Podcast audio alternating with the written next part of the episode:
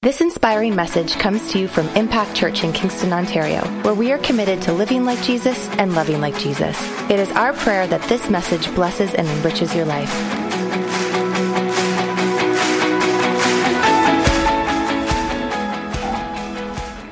Well, good morning. Morning. Um, I said to Pastor Ray, didn't she do an amazing job the last two Sundays with? Wow.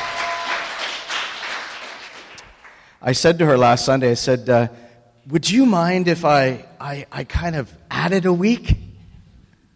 Because I've had something brewing for the last couple of weeks, and I said, Well, I think I'm just going to, if it's okay with you, I'm going to add a week to the series. So, welcome to You Are More Than What You Think, Part 3. Part 3. So, that's good.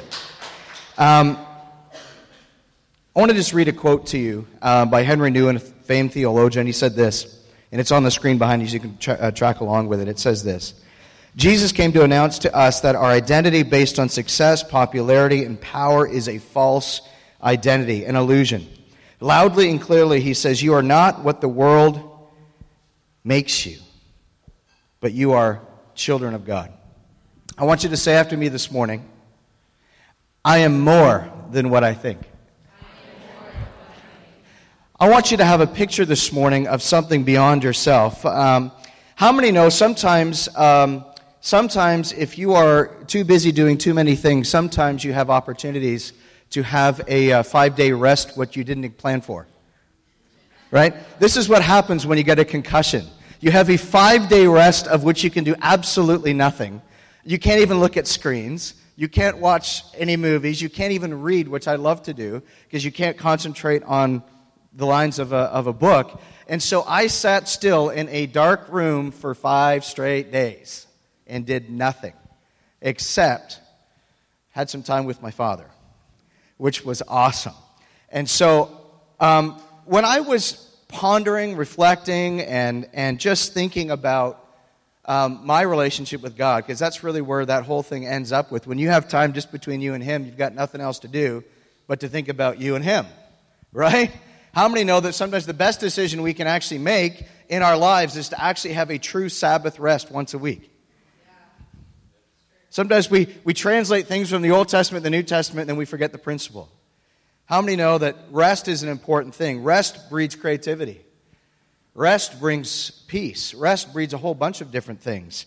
Um, but as I was pondering and thinking uh, for, the, for those five days, and I had nothing else to do, I kept landing on one thought. And God was reminding me of what He did in my life 20 years ago.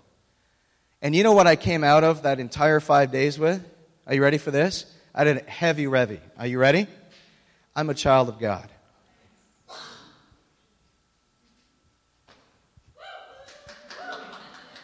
That was it. Yet that's everything.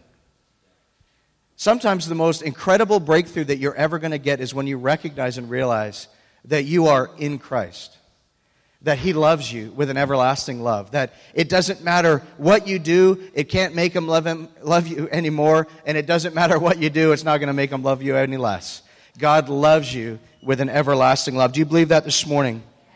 Bill Johnson, pastor of Bethel Church down in Redding, California, said this. He said, Royalty is my identity.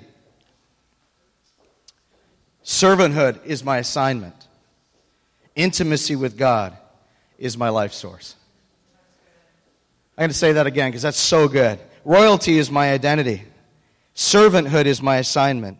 Intimacy with God is my life source. When I was off for those five days, I misbehaved for one moment.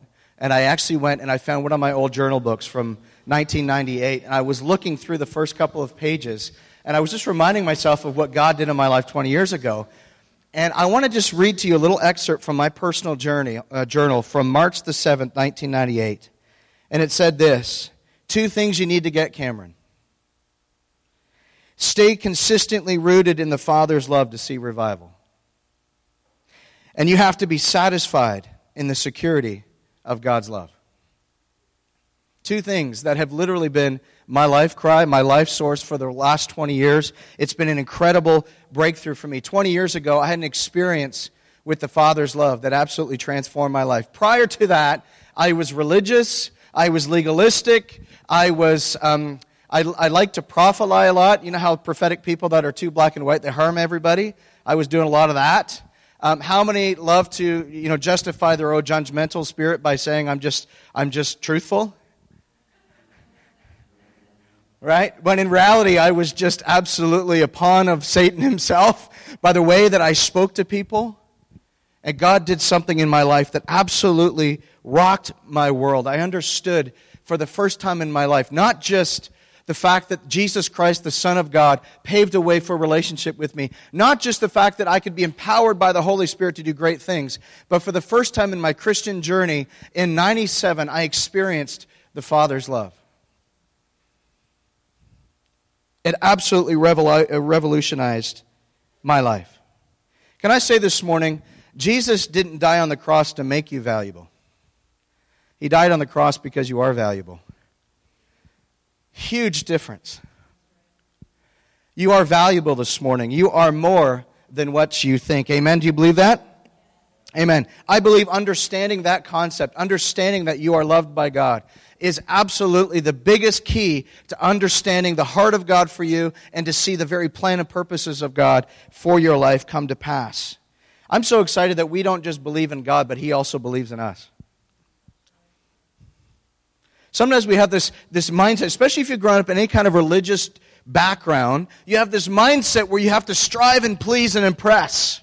I'm going to keep impressing God by how many times I say amen at those key points when the pastor's speaking so that I can get his attention and make it look like I'm really godly. Of course, no one here does that. Thanks, baby. You're so kind. I love it. All right. That's so encouraging. But I have a, I have a, a, a I guess a question for us this morning. Who are you beholding? Who are you beholding? Who's captured your attention? What do you like to look at? Whose image influences your life? I want to read you a quote from Leif Hetland. It says this What you're beholding is what you're becoming, and what you become is what you release. You teach what you know, but you reproduce who you are. I say it again. What you're beholding is what you're becoming. And what you become is what you release. You teach what you know, but you reproduce who you are. I can honestly say we don't really truly know ourselves until we understand the heart of Papa God for us. Abba Father, Daddy God. That's his heart. Can I go on a little bit of church history with you this morning, if that's all right? I'm gonna, I'm just to track you through some different reformations over the last, uh, literally hundreds of years, and I want to, in a sense, kind of lay a framework for where I want to land this morning. Um, how many have ever heard of Martin Luther? Okay, um, and what we can actually do, um, we can actually put that next slide up there uh, for me. Awesome. You can just look at that while I speak. But the first Reformation was Martin Luther in 1517, the 95 Theses on the door in Wittenberg, and obviously transformed uh, life. Uh, that's why it was called the Reformation. Uh, it literally, uh, literally twisted and turned everything around so that we started to understand our reality in Christ rather than having to go through a priest for everything. They actually had not only a Bible in their own language for the first time, but they understood this concept of justification by faith. In other words, you could be saved by faith in Christ. You're not saved by good works. You're not saved by duty and obligation in the church. You're not saved by any of those things, but you can have a relationship with Christ because of what he did for you. If I can say this morning, that Reformation in 1517 was a reformation of grace. Say grace. For the first time in, in really in, th- in thousands of years or hundreds of years, they understood this concept of grace. What did it do? That Reformation restored the Son. It restored the Son, Jesus. Because to that point, everything was disconnected. Their concept of God was disconnected. The only person they had connection to was the priest. Everything else was disconnected. The second Reformation, I'm going to say, happened around 1906. For those that know your church history, I know some people would argue there's the, you know, the, the Great Awakenings. There's the two Great Awakenings in the 1800s, late 1700s into the 1800s. I would say they're definitely an awakening, but I'm talking about Reformation. I'm talking about something that reforms culture. Okay? The Reformation in 1906 restored what I'm going to say is called power. You restored power. Azusa Street, 1906, Los Angeles, California. The outpouring of the Holy Spirit happened, and it literally revolutionized not one movement, but multiple denominations across the planet because of Azusa Street. There are, there are denominations today that have gotten so far away from their roots but if you actually go back into those denominational roots, you'll see that Azusa Street, 1906, had an incredible influence and impact on sometimes the very beginnings of those denominations and the shifting of denominations and where they put their focus. It was a restoration of the Holy Spirit, gifts, power, anointing, miracles. You saw every decade from 1906 on restoring different facets of the work of the Holy Spirit. You saw in the 50s the, the restoration of miracles. The 60s, you saw the restoration of, of even the prophetic movement and some of the things around the gifts of the Spirit. The 70s were a work of, of, of deep, deep, deep uh, ministry of healing. You saw that's where the shepherding movement happened in the 70s. There was deep healing that happened as a result of the Spirit of God. But there's a third Reformation that we're about to walk into, and I believe it started about 20 years ago, about 25 years ago. And it's a reformation of love and it's restoring the Father's heart. February of 1994, there was something that happened in Toronto called the Toronto Blessing. And I'm not here to make a statement for or against it. I can say I was there for a couple of the meetings, and my life was absolutely touched by God there. That's all I can say. There are some things that went on there that are debatable. There's some things that I personally don't agree with. There were some things that should have been taught that weren't. Um, but I'll tell you one thing that was started in that movement in, in the Toronto Blessing was the rest- restoration of the Father's love. A couple of months later, revival broke out down in Florida called the Pensacola Revival. It has had one of the most significant uh, uh, movements and, and, and touch of God that has happened in the last 25 years. They saw hundreds of people that were driving by on the interstate highway having to pull off on the side of the road because they were driving by the church that was just off the side of the highway and they were so moved by God they'd pull off the side of the road and start weeping and crying out to God. People would walk in and put literally take one step across the threshold of the, of the old front door and they would fall on their face and start crying out to God in repentance for all the stuff they'd done wrong. They didn't even make it into the sanctuary. That was the Pensacola revival. Guess what day it happened on? Guess what day it started? Father's Day. Ironic? I think not. Right? It is absolutely the heart of God to see a reformation of love and a restoration of the father heart of God to the church. But I want you to see this here. I want you to see this. The Reformation of grace was like a river, brought in, obviously, uh, you know, characterized by intellect, by education, all those different things. It came into the Reformation of power, 1906, characterized by gifts, activity, business, anointing, gifting, power, all those things. Um, and then we see the, the he calls, uh, I got this off of uh, somebody that I know in ministry, but I'm going to call it the love reformation. He calls it the agape uh, reformation, which is the Greek word for God's love. But it's about intimacy, community, relationships. This is what God wants to see restored. But can I say this morning, the church worldwide, globally, right now, is what's, what I call is in the inlet of transition. I think we do pretty well with this, to be honest with you. I think as a church, we do really well with this. But globally, the church of Jesus Christ is stuck in that inlet of transition. That's why you see so much conflict. That's why you see so many people that are confused, and you see so many people that are, are in this process of cleansing. They're literally between the place where they used to be and the place where they're going to be. And they're stuck in between it, thinking, God, what are you doing? How many in your spiritual lives right now, with a show of hands, are feeling pressure from God to change? And there's this constant pressure. There's this constant weight that keeps coming. And everything inside of you saying, God, just leave me alone.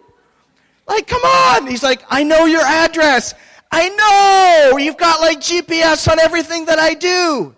Drives me nuts. But God loves you. He's chasing you.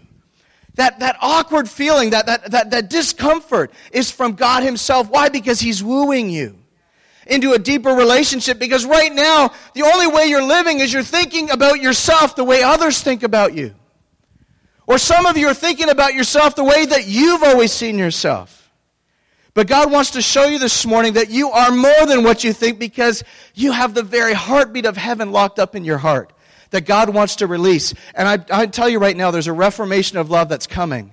And it's going to be like a tsunami wave that is going to hit us. And that tsunami wave that's going to hit us is going to transform us. And it's going to take us to a whole other place in Him. And what's going to happen is He's going to cleanse us and He's going to transform us. And then He's going to say, Go! Be that reformation of love in this culture. Amen? The first Reformation was a baptism of water. The second Reformation was a baptism of the Spirit. But the third Reformation is a baptism of love. It's about being immersed in the Father's love. How do I know this to be true? Look around you. We have the most globally connected and most wounded group of people I have ever seen in my life. There was an art, oh, there was actually a, I'm trying to think what it was. It was, I guess it was like a, an interview on CBC. This came out about two months ago, and there was two baby boomers on one side of the table, and there was two millennials on the other side of the table. It's about 20 minutes long, and it was absolutely eye-opening on how the different generations look at things, how they perceive things, and how they adjust to things. It was shocking, actually. But you know what I came out of that video with? This longing in my heart that God, Lord, they don't know your love. They're broken. Everything that they say is speaking from a place of brokenness. Everything that they do is coming from a place of brokenness. Why? Because families are broken. So that's all you know is brokenness. But God is doing something. It's about identity. It's about living from love, not for love. Do you hear me there? It's understanding this morning that you are God's happy thought. For those that love Peter Pan. You're God's happy thought. And healing comes from a baptism of love. I wanted to, I wanted to bring this series to a close, and I wanted to give you guys a visual. And I'm hoping, honey, I may need your help, but I'm hoping um, that you guys come away from this visual and remember that you are in a process where God wants to establish his identity and as a result, your authority. I thought how Pastor Ray brought that together identity and authority, which then when you kind of flesh that out, it's about territory. It's about taking ground for God. How many know the church cannot be silent anymore? We got to stand up. Honey, can I get your help for a second? Um, so I want you to look at chair number one, which is on that end, and she's going to help me out here. If you want to just turn that around and tape that back up. This chair uh, is called the kingdom of the world. How many know what we're talking about? So that's the customs of the world, that's the people in the world, that's the, you know, the, the philosophies of the world. It is literally the kingdom of the world. And I'm going to call that the slave to worldliness. Okay? People who are sitting in this chair in their life right now are lost. They're not saved. They don't have a relationship with Christ.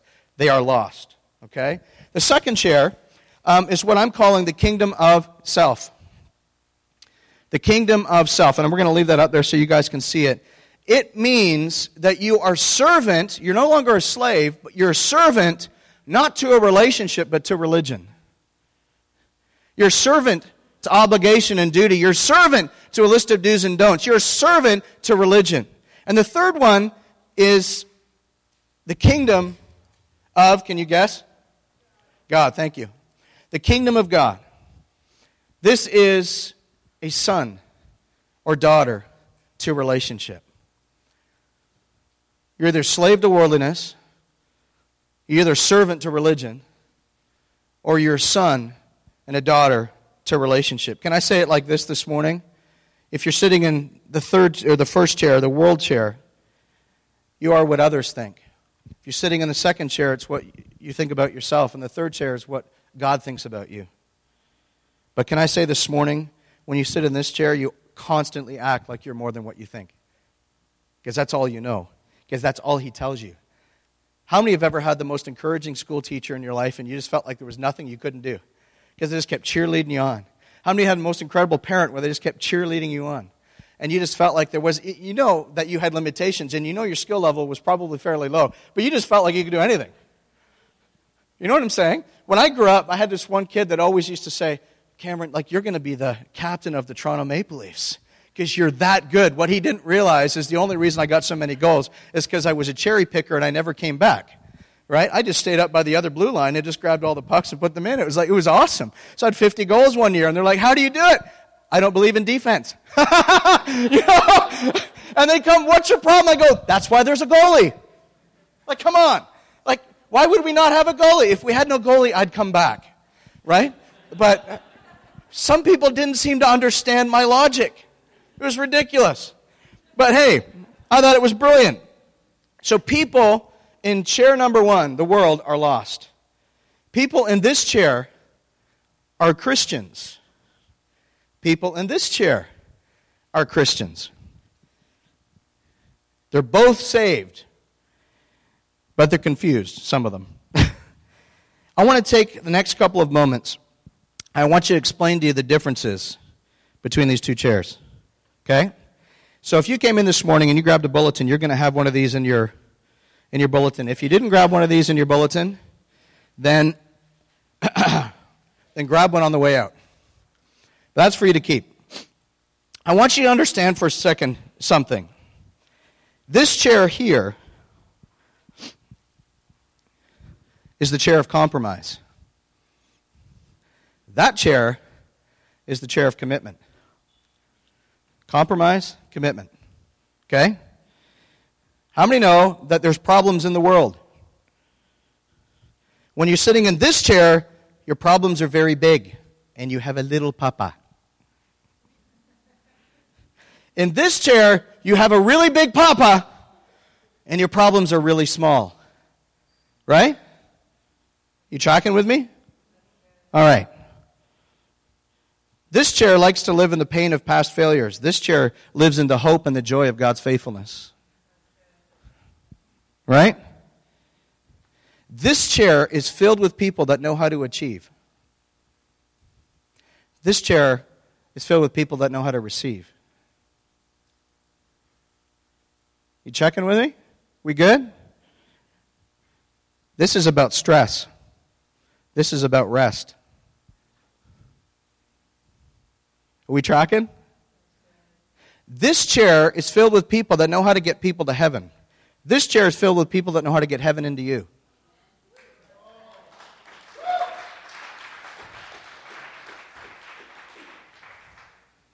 All three of you thought that was good. That's good. This chair loves to speak about the giant. This chair loves to speak to the giant about how big their God is.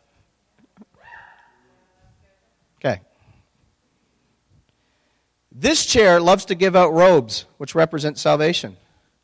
This chair loves to give out rings, which represents family and identity. We tracking? This chair loves to compete with others. This chair loves to complete others. Are you seeing the difference?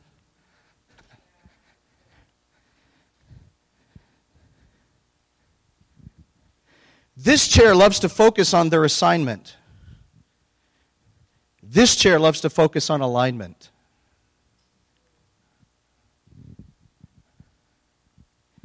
How do I know? Because when you're focused on your assignment, it screams self. When you're focused on alignment, it screams, I need God.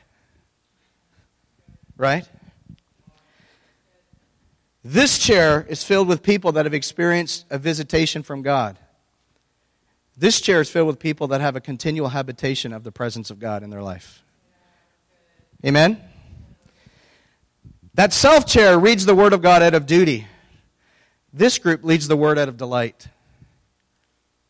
Are we tracking this morning?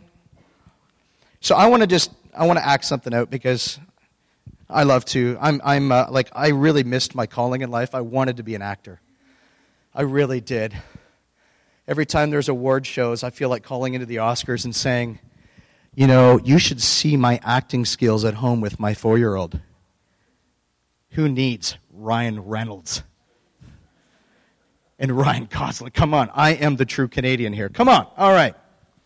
But here's what happens if we live in the realm of self as a Christian for far too long we have two ways that we slip into, two patterns, and I'm going to try to do this without falling off and giving myself another concussion. Are you ready?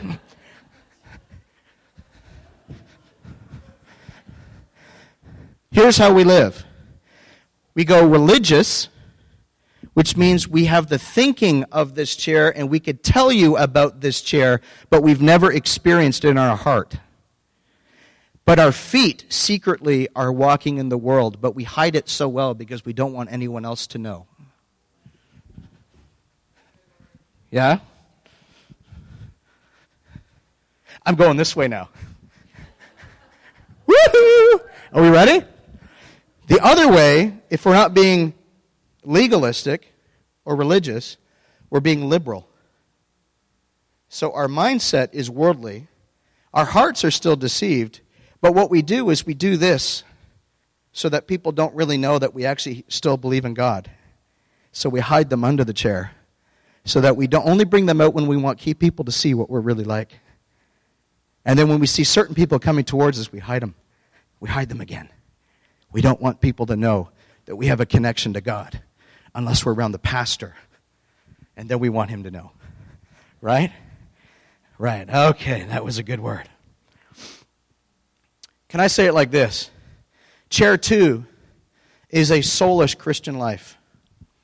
It's the pigeon religion, as I'm going to call it this morning. Amen? You're influenced by the world. Why? Because the world is so close to you. And there's far too many Christians that love to do this. And they can say, hey, I'm still in this chair. I said, yeah, you're still in the chair, but now you're becoming more and more what others think of you and less and less of what God thinks of you. And you're living in that mindset. Amen? The Father still speaks to people in this chair, but it has to filter through all of your emotions and all of your experiences and all your baggage to get through to your spirit. And how many know by the time it gets to your spirit, it's not quite as pure as it was once given? And we misunderstand and we mishear things. Chair two, people often live from the fear of something rather than the faith of something.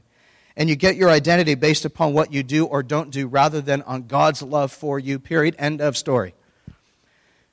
Chair number three, which I love, is the spirit filled life. It's the dove, not the pigeon religion, it's the dove relationship. Remember when Jesus was baptized? John the Baptist baptizes Jesus. Mark chapter 1, verses 10 and 11. He baptizes Jesus. And the Father speaks and says, This is the King of kings and the Lord of lords who will conquer the Romans. No. He says, This is my. Ooh. This is my son. What was, what was the Father God saying? He's with me. It's about identity. What happened the moment that he received that word from his father? The Spirit of God came in the form of a dove. And I honestly believe he just rested on his shoulder. Came down and just rested on his shoulder. And that's what God is calling us into chair three to live like him, to love like him, to abide in sonship.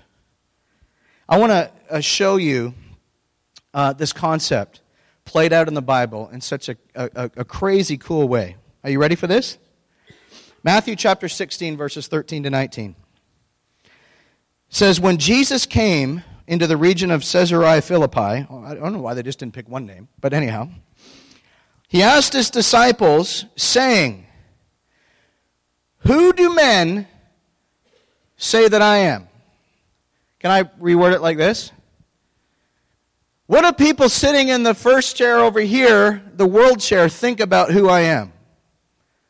So, guess what happened? The disciples, every one of them except Peter, said, um, from chair two, mind you, they said, what?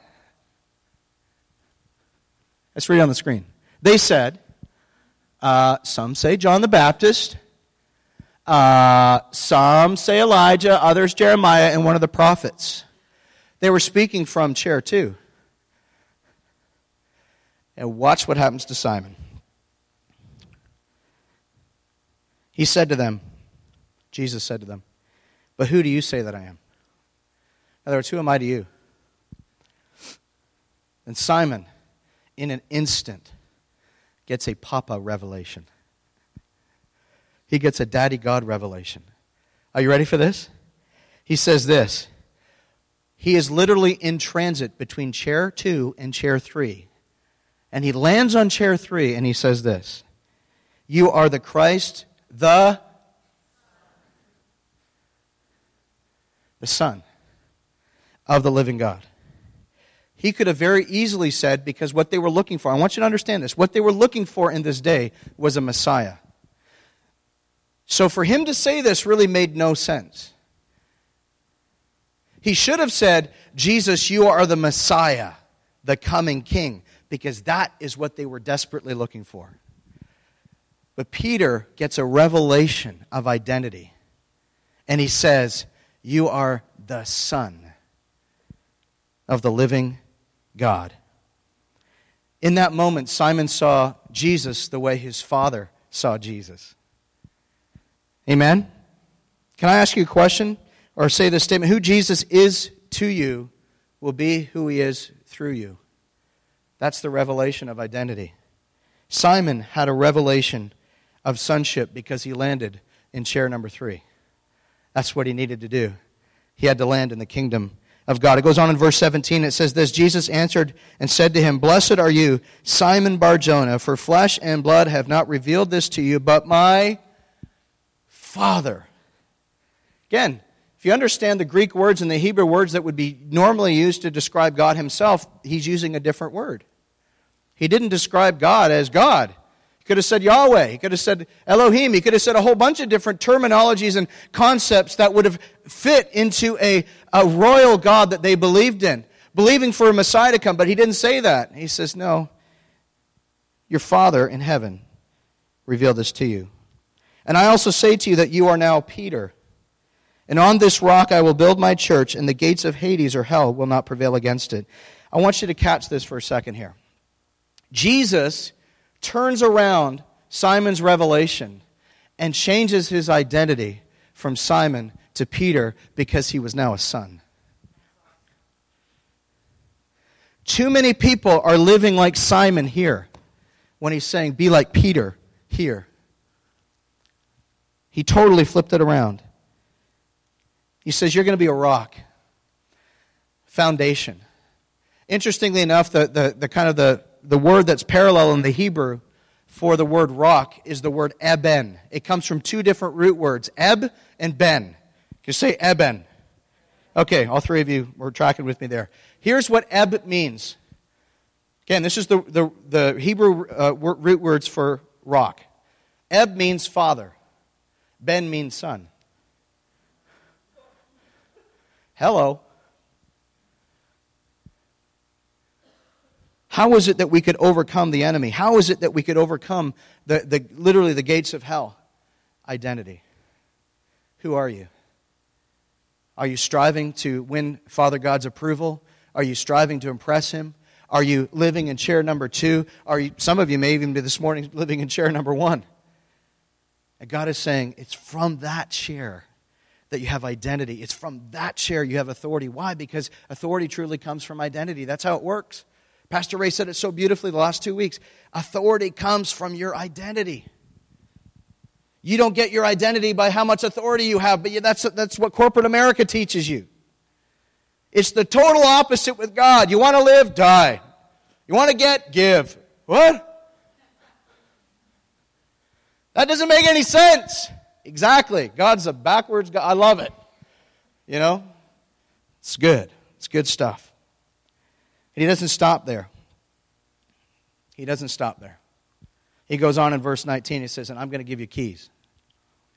Keys to who? Keys to what? Keys to bring the culture and the kingdom of heaven, of God, onto earth. Why? Because every single person that is sitting on this chair, and almost every single person that is sitting in this chair, is struggling with an orphan mentality. I'm going to give you keys to unlock their heart and to help them to see that there's curses and things that would be broken over your family and over your life generationally because you've landed in this chair. And you've said, everything that I need is just God and God alone. It's a love revolution. It is a love reformation where God wants to touch the very depths of your heart so that you experience the very heartbeat of heaven, so that when you speak to people, there's not a lot of you that people can see. There's a whole bunch of Jesus that they're looking at when you're speaking to them. Do you believe that this morning? When you live in that third chair, you add value to those around you because you're valuable to God. It's a good word.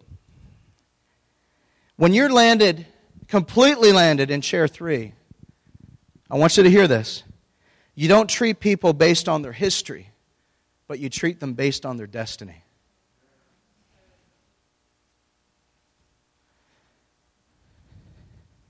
Twenty years ago, this is where I was sitting. And there was a couple different people, but one in particular I always call him Papa Bob. He's my spiritual daddy. And he knows, he, he writes every card he sends to our kids every year for Christmas, birthdays. He's always signed Papa Bob. He sends me an email every day encouraging me every single day. The only times he's missed it in the last 20 years is when his computer crashed and he was off for a week. Every single day he sends me a note and says, I love you, believing in you, praying for your church, Here's a little devotional that I want you to read today just to encourage you. I'm so thankful that when he looked at me, he didn't see my history. Because if he saw my history, I don't think anyone would waste time with me. He saw my destiny. And when he spoke to me, he spoke to me about my destiny. And you know what started happening? I liked being around him. Something started to happen, something started to take root. I didn't define myself any longer by what I used to do. I didn't define myself any longer by the mistakes that I've made in the past. I started to define myself by the way that God loved me. And He gave me a tangible example on the earth called Papa Bob to love me despite of where I was and who I was and what I was acting like. Hmm. I don't know if you guys remember when Jesus was tempted by Satan Luke 4, it says, And he was drawn out into the wilderness to be tempted by Satan himself. And what was the first question that Satan asked Jesus? If you are the Son of God, what was Satan doing? He was challenging him to see if his identity was in his power, his anointing, or in God, his Father. And guess what Jesus responded? Basically, speak to the hand three times in a row. Speak to the hand. Why? Because it was security and identity that literally propelled him into the destiny of God for his life. As a result, his identity was secure. That was the heart of God. Can I say it like this this morning? Three basic thoughts that you got to remember. Once you have intimacy or sorry, once you have identity through intimacy, then you have your inheritance. But if you don't have those first two, you'll never see the inheritance to the degree that you want to.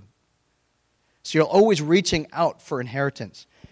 I can say from, from my own experience, when I sat in this chair for too long, I was always looking for my inheritance to satisfy my internal lack of happiness.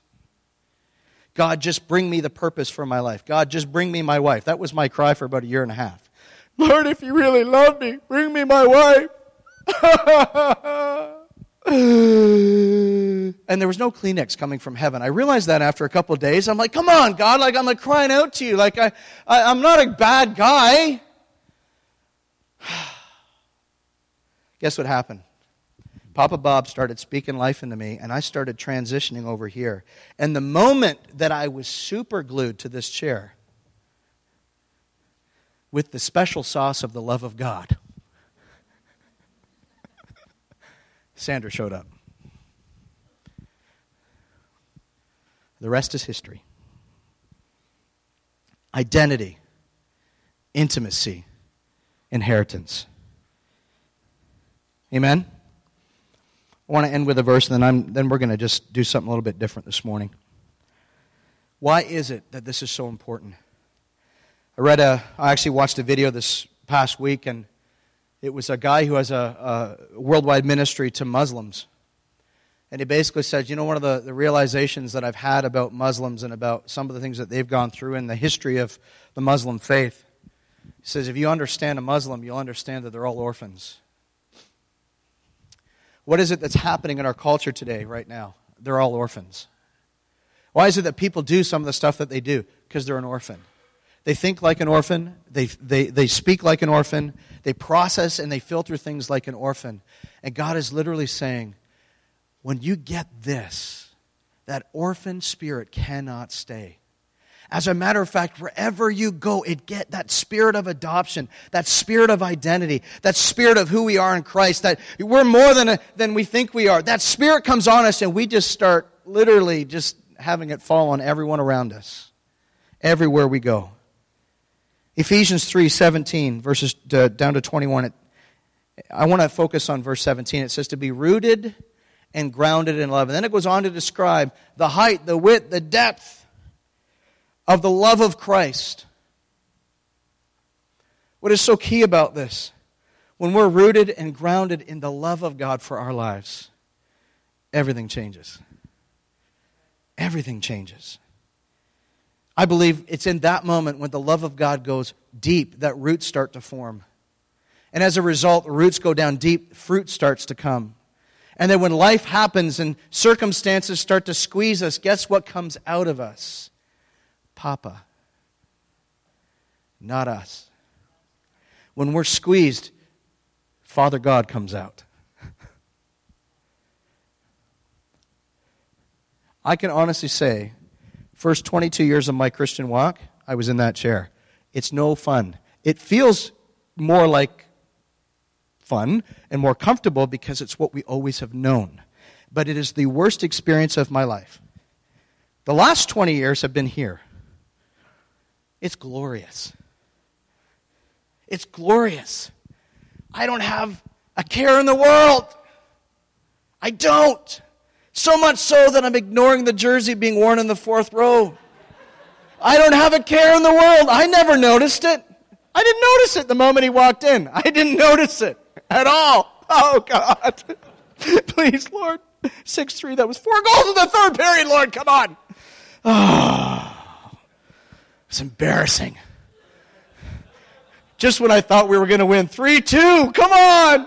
Then boom, boom, boom, boom. Jesus, you just got off the throne. so I had to ask him last night about 10:30, "Jesus, did you move to chair 2?" And they looked down at me and went, "No, but I can move you to chair 3 if you don't be quiet." Right? Oh. Fruitful. It's his heart for humanity. Can I say this morning, and I want to end with this thought? You only have authority over what you love. Jesus had authority over the entire world because he loved the world. Jesus had authority over those that lived in the self chair because he loved them.